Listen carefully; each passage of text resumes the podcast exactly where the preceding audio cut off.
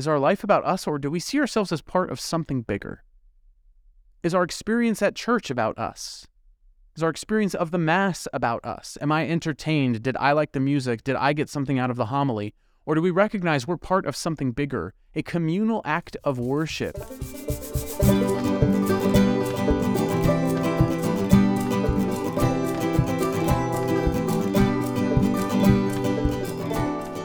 So I was at the chiropractor this past week. I go about once a month, and um, it's really interesting. They usually don't have music in there, or if they do, it's kind of that ethereal kind of like relaxation music.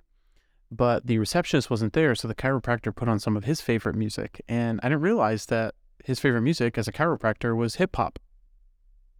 Hip hop, get it? Anyways, welcome everyone to episode 160. So great to be back with you. If this is your first time joining us, we start with a dad joke every time, so I hope that brought you joy. And if it's your first time listening, please rate and review this podcast so other people can find it. We'd really appreciate it. If you haven't done that in a while and you're a long-time listener, you can do that again. Did you know that? I would really appreciate that as well. So, either way, go rate and review this podcast and go visit our website, mannafoodforthought.com. If you haven't been there or haven't been there lately, a ton of content on there. You can click on the subscribe button so you can become part of our uh, mailing list. You can get our weekly reflections sent to you every Wednesday before they're available to the general public. And you can also see all of our old content, our old podcast episodes, and eventually there'll be merchandise on there as well. So please visit that website, see what's on there, uh, join our subscription list, and you can also click on the Give tab and become a patron for as little as $1 a month, contributing to uh, help fund the cost of this podcast because it does cost money to host the website and the domains and all of the stuff that um, the equipment that is needed to run it. So that would be much appreciated. And you guys are awesome. Thanks for being here. Love being with you, sharing with you what the Lord is doing in my life, and hopefully it blesses what the Lord is doing in yours. And so let's get into our joy junk and Jesus. My joy is that this past week my family was in town. My parents, my sister, brother in law, and my niece. So my complete immediate family. Uh, I have a smaller immediate family, um, but we don't get to see each other as much. We're all in Southern California, but um, yeah, we just don't get to see each other as much. So that was nice to get together and um, and just see kind of how things are going. Um, and and really, um, just really proud of my sister. My sister and I, uh, we don't have a close relationship, but I think it's gotten closer um, over the years, and I hope it continues to. But she recently started a job that's similar to mine, but in in an evangelical church or a non-denominational church. And so, um, yeah, it's really cool that we're both in like full-time ministry, which is crazy. Um, just kind of given a lot of things about our lives. So, um, in our childhood, like, you know, our parents were great and we did go to church, but it was just like, it wasn't the type of experience you would expect to lead to two full time ministers. So, just interesting. So, the Holy Spirit does incredible things. So, that brought me a lot of joy to see them, spend time with them.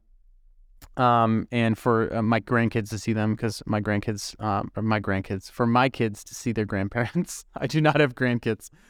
Uh, anyway, my junk is that um, I um, so how do I explain this? So, so I, I can't really go into big detail, but um, so something that you may know about me that I think I've shared before on the podcast is I have a certain charism uh, called discernment of spirits, and uh, what that has manifested like in my own life is heal, uh, bring allowing God to bring healing to people through uh, my ability to pray for them, not for physical needs, but usually for spiritual ones, especially if they're afflicted with spiritual warfare of some kind.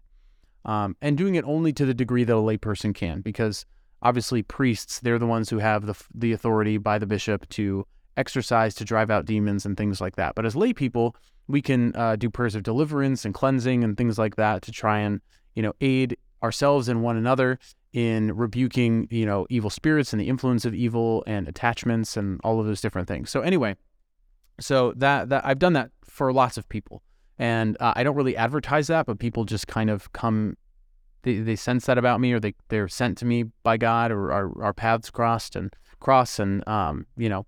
So, anyways, I was invited to sit in on um, something this week, this coming week, um, that involves that and um, and it was in a capacity I've never done done before, and so I was really you know doing my best to be spiritually aware and and spiritually healthy, and and I started feeling a lot of attack, experiencing a lot of attack from uh, from the enemy, and very uh, you know um, visions of very graphic, violent, evil, fear, fear-inducing images that the devil was sending me. And um, the Jesus that's that's in this is that the devil is weak and the devil is a wimp, and the devil knows that he's already lost. And so, simply knowing the power of the name of Jesus and being able to pray those things away like in an instant was really um, amazing because I know that the devil's just trying to scare me off, and he he can't because he can't overcome Jesus, and Jesus has already won. And so,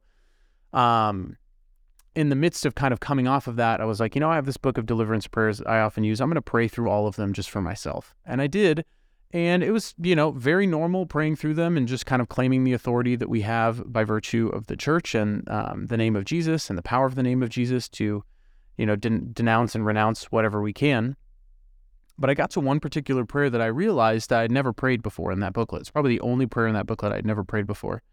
And it was right in the middle, and I started praying it, and the words just like cut me to the heart. Like it was just like I didn't realize there were some um, areas of my life and some behaviors and patterns of behavior or thought that were allowing for um, greater influence of the enemy and him to kind of tempt me or say, you know, things to me to try and throw me off, um, if that makes any sense. So, anyway, I had a very emotional response to this prayer and felt just incredibly uh, healed and cleansed after that. And it happened to be the same day that I had spiritual direction for myself with my spiritual director later that afternoon. And so it was just a really anointed day in that way, um, where the Lord, uh, and it was all because of Jesus and the power of Jesus and, and his name and his name alone, that any of that was able to happen.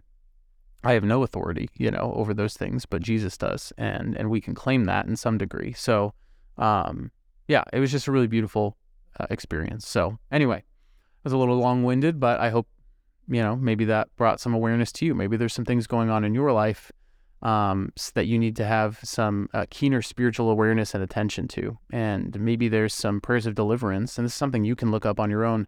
You can Google Catholic prayers of deliverance or Catholic deliverance prayers for lay people. And you'll find a ton of these. And if you pray them always out loud, pray them out loud, um, and actually, you know, intentionally read and be praying them, um, not just like reading it like it's a formula or a magic spell that, you know, you have to have like an awareness and an intention to like mean what they say and not just passively do it.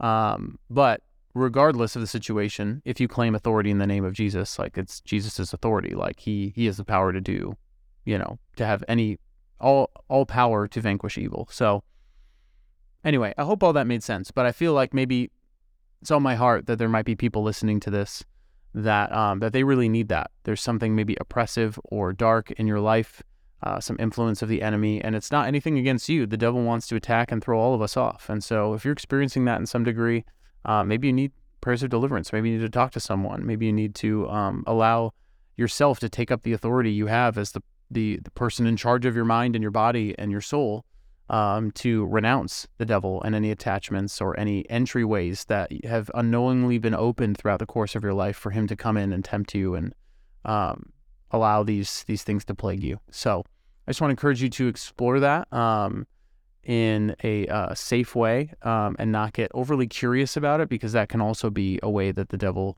tries to creep in. But if you need that, if you need to claim that authority for yourself to drive out oppressive thoughts, any feelings of darkness or influence of the enemy or of demons in your life, there's a way for you to do that. So, anyway, did not think that uh, I was going to talk about that, but let's get into the actual content for this episode. Uh, and that is the second reading for this upcoming Sunday, which is the fifth Sunday of Easter. And the second reading is we're still in the first letter of St. Peter. Uh, again, Peter's writing to the early church, a church that's being heavily persecuted, trying to encourage them in the midst of their persecution, remind them of the reason for their hope, remind them that it's Jesus who died for them, that they are to emulate him as living sacrifices, and also reminding them of what it means to be church. And that's what today's reading is about um, in First Peter chapter 2 about um, that we are the body of Christ, we are the church, we are the living stones of the church, and that we are called to be a royal priesthood, to be the priests to the world. It's not just, church is not just a building with a priest who ministers to us, but church is a people, a body of Christ made up of priests, all of us, who then go minister to the world. And so that's what the reading is about. So I'm going to read it once through and then we'll explore it together. So this is Peter writing uh, in his first letter to the church. He says, Beloved, come to him a living stone, rejected by human beings, but chosen and precious in the sight of God.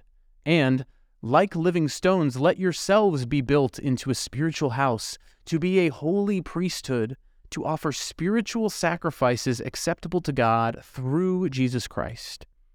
For it says in Scripture, Behold, I am laying a stone in Zion, a cornerstone, chosen and precious, and whoever believes in it shall not be put to shame.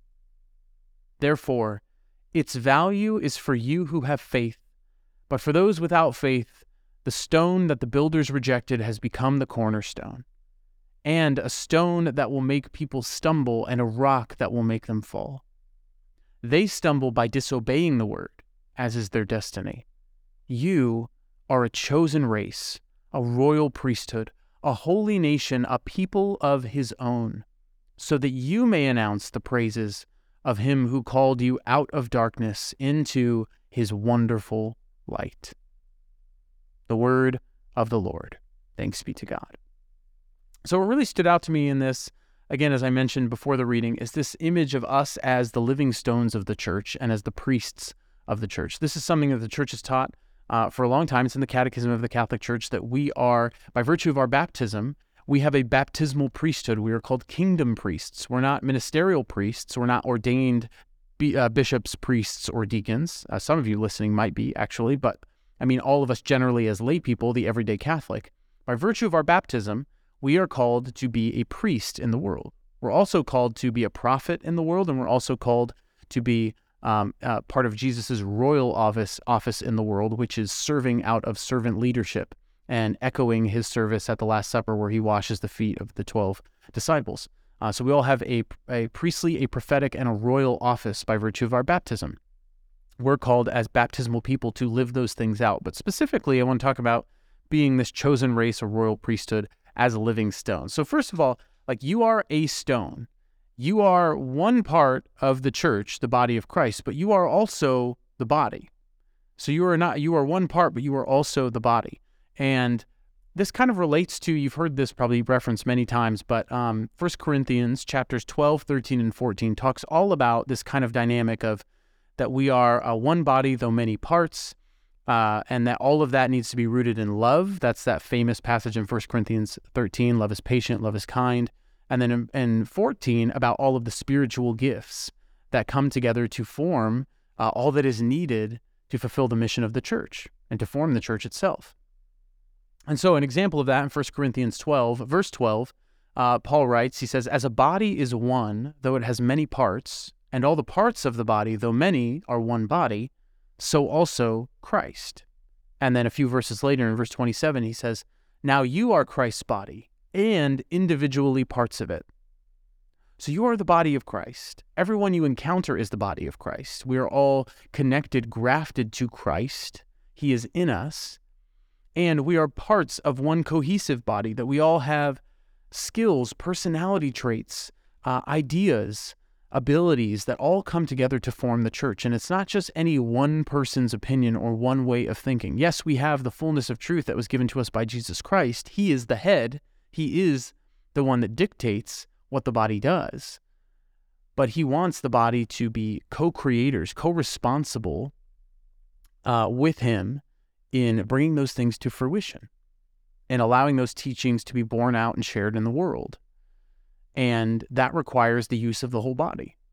And just like if one part of the body is hindered, it affects the rest of the body. If you stub your toe, then it hurts your foot, which affects the way you walk, which affects your ankle, which then affects your leg and your knee and your upper leg, your hip, your back, and you're, you're all thrown off. And just like one sin, one moment of division brought into the body of Christ affects the entire body, the same is true for us.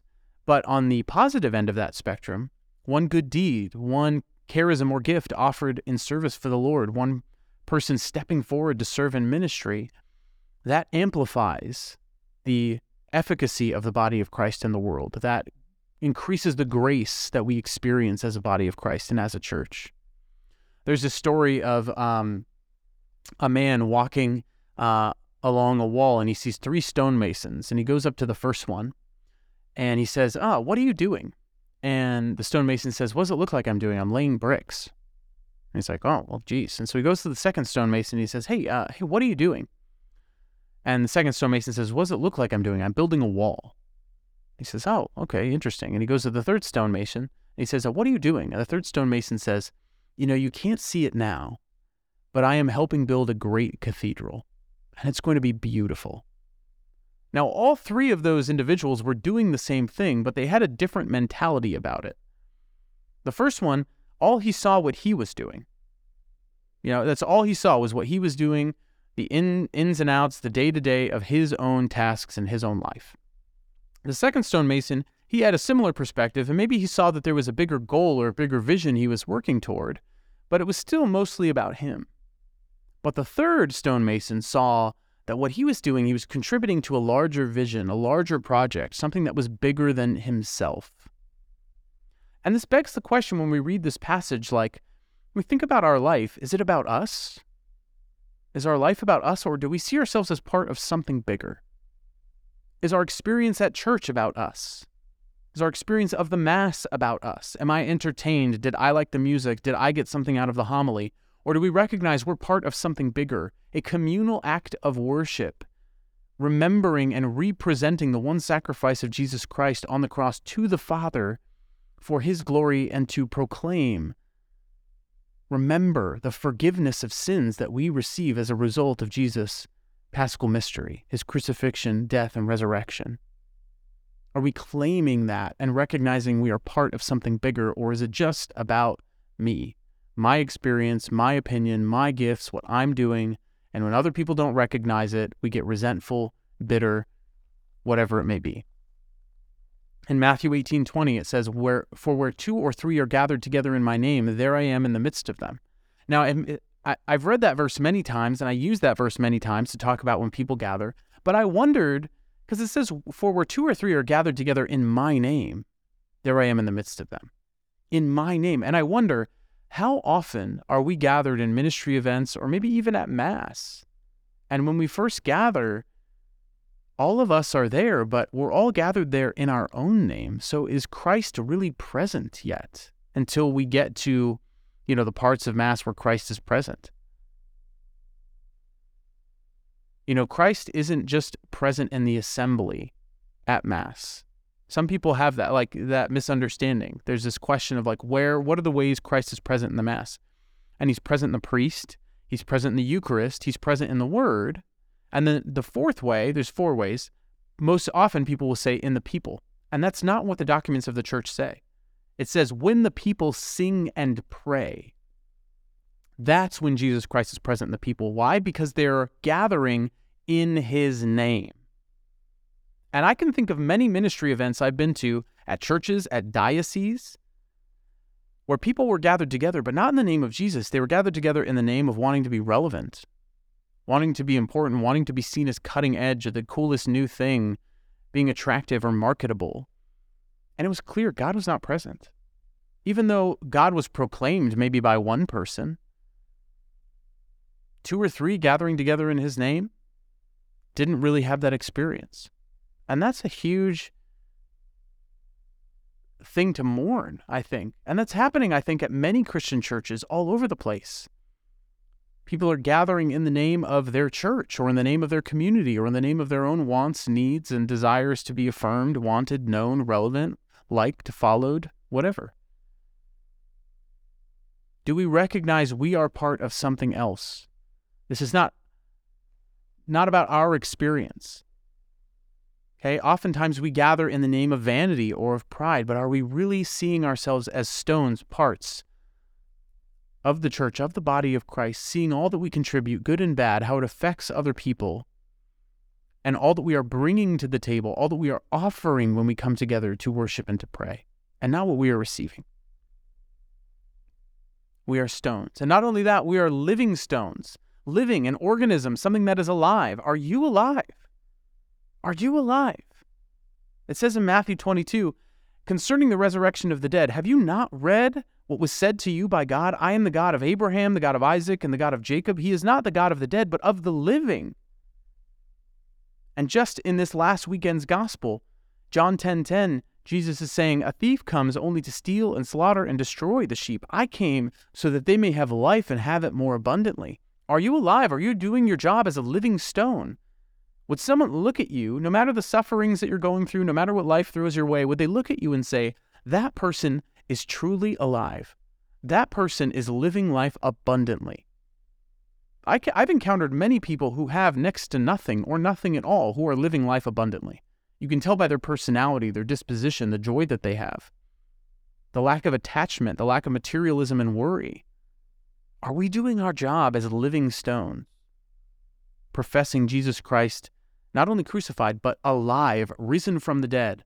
And does that living Christ dwell in us with such joy, fervor, and zeal that when people look at us, they cannot help but see the living and risen Jesus? They do not see us. They see through our joy to Jesus himself. And lastly, you are a priest. You are a stone. You are not only that, you are a living stone, and you are a priest. You are called, as the reading says, not to be the priest who's up there for their own glory, preaching all these great things and being the presider of the assembly. No, what it says in the reading, you are called to offer spiritual sacrifices. This is what John the Baptist meant in his last recorded words in the gospel, where he says about Jesus, He must increase, I must decrease. It's his last recorded words of his last recorded words in John chapter 3. They're not the very last thing he says, but it's in his very last statement in John 3. He must increase, Jesus must increase, I must decrease.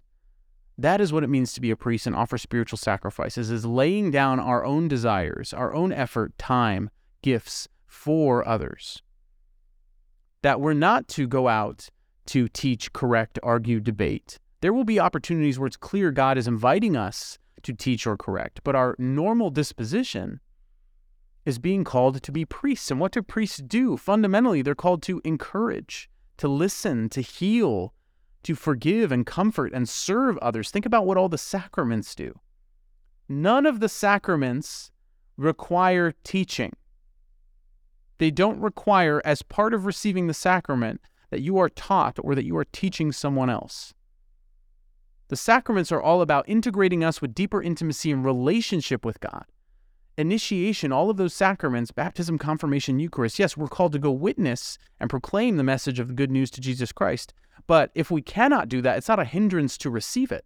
The essential part of the sacrament is that we are renouncing sin and we want to live in a new life and relationship with Jesus Christ and experience Him intimately and receiving Him Eucharistically in our body and receiving the Holy Spirit to animate us and allow us to give back to the church. But teaching, arguing, correcting, debating, not part of that. The sacraments that of healing, they're not called to do that. They're called to remedy the ways that we've broken our relationship with God.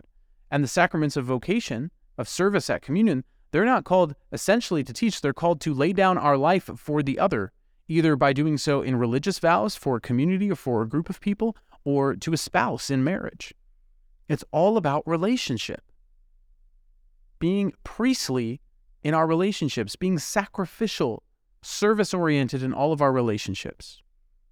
The Pope, one of the titles of the Pope, or descriptions of the office of Pope in Latin, is Servus Servorum Dei, which is he is the servant of the servants of God. He is the servant of the servants of God. And no pope in my life has demonstrated that better than Pope Francis. I mean, they all demonstrated to some degree. I'm not saying that, you know, any of them did it badly, but he does it particularly well, especially at the beginning of his pontificate. And he's continued that. And yes, he's a good teacher. He's very good at communicating things in a way that's easy to understand, but he has this passion for service and helping others to see that you know, one of my favorite quotes by him is where he said, Every one of us is a masterpiece of God's creation. And he wants everyone to know that and see that in themselves. And that's something that is encouraging. He does a lot of listening. He tries to bring a lot of words of healing and forgiveness and comfort to others. He serves others in his actions and where he goes in the world and what he does when he goes there and how he washes the feet of people, how he invites people who are not the usual suspects to be part of committees, to be in offices, to uh, have his ear, to g- give feedback on certain things at councils or you know in in consultation, whatever it may be. You know, echoes the words of Jesus in Matthew 20, 28. The Son of Man did not come to serve, to be served, but to serve. The Son of Man did not come to be served, but to serve, and to give his life as a ransom for many. And so when Jesus washes the feet of the 12 apostles at the Last Supper, where he says, I therefore, the master and teacher, have washed your feet, you ought to wash one another's feet. I have given you a model to follow, so that as I have done for you, you should also do. So in our commissioning, let's say, this Sunday, as we hear the second reading proclaimed, to be living stones and a chosen priesthood or royal priesthood, we need to ask ourselves Am I living up to that calling? Do I see myself as a part of the body of Christ and it's not all about me? Am I alive? Am I a living stone? A visible witness and representative of the living risen Christ who lives in me? And am I a priest out in the world, not getting attention for myself in some kind of patriarchal office or hierarchical position where I have power, influence, and authority, but in the sense of priesthood that I'm willing to sacrifice for others, to serve them, to encourage, to heal, to forgive, to listen, to comfort. How am I doing those things in my life? How are you doing those things in your relationships? Think about the people that irk you, the people that irritate you. How are you being a priest to them? Maybe they need healing. Maybe they need encouragement. Maybe they need to be listened to. Maybe you need to ask forgiveness or offer forgiveness, remedy that relationship, reconcile. Maybe you need to bring comfort because they're going through something you cannot see and it's manifesting in this behavior that you're just complaining about. Everyone has a story. And our job as Christians is to recognize we are just part of the overall mission of the church and the overall story of Jesus, but we are called to be a part that is alive and that is a priestly, joyful representative of Christ's high priesthood out in the world so that others, when they look at us, they would not see us and they could not help but be able to see Jesus. I pray that is true for you and becomes more and more true each day. And I pray that the ways that have been illuminated, hopefully, by this, where you struggle with that, are areas for your own reflection and growth in the coming weeks, because I know that's true for myself always ways I can grow in these things as well. And I pray that you will grow with me. That's all I have for you this week. May God bless you. And until next time, I will see you in the Eucharist.